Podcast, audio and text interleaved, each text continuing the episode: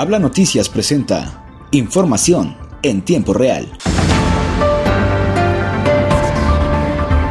En Ramos Arizpe, Coahuila, la mano de obra calificada, la estabilidad laboral, pero sobre todo la seguridad, la tranquilidad y la paz son para Coahuila sus principales fortalezas para consolidar su competitividad y atractivo para la llegada de más inversiones dijo el gobernador Miguel Ángel Riquelme Solís al presidir el anuncio de la nueva planta Injetec de acero en este municipio. Directivos de Injetec informaron que se invertirán 20 millones de dólares con la generación de 450 empleos directos, más otros 300 en construcción. Junto al alcalde José María Morales Padilla, el secretario de Economía del Estado, Claudio Bres Garza, así como del presidente del Consejo de Administración del Grupo de Acero, Raúl Gutiérrez, y el líder estatal de la CTM, el diputado federal Tereso Medina Ramírez, el gobernador resaltó la confianza de inversionistas ya instalados o por asentarse en Coahuila para seleccionar a nuestra entidad como destino de sus proyectos.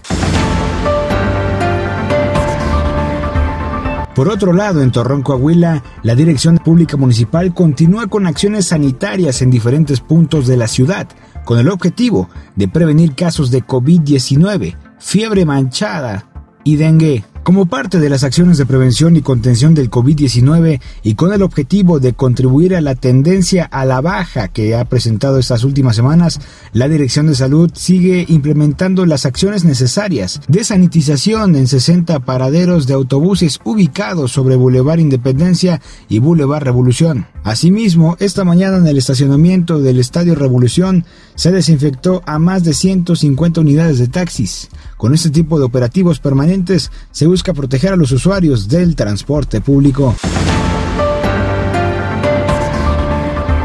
También en Gómez Palacio Durango, los integrantes del Cabildo aprobaron de manera unánime algunos puntos de acuerdo relacionados con dictámenes que presentó la Comisión de Obras Públicas y Urbanismo.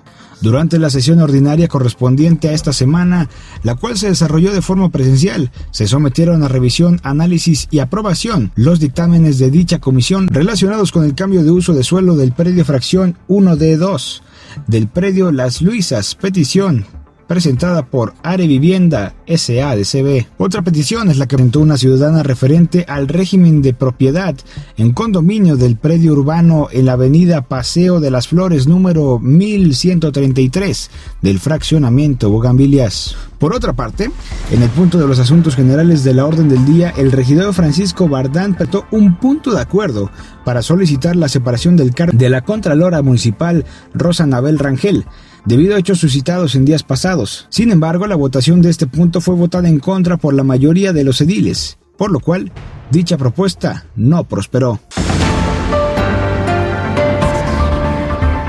Hasta aquí información en tiempo real, presentado por Habla Noticias. Recuerda, si quieres saber más noticias, visítanos en nuestra página de Facebook y Twitter como el nombre de Habla Noticias. Yo soy Miguel Martínez y nos escuchamos hasta la próxima.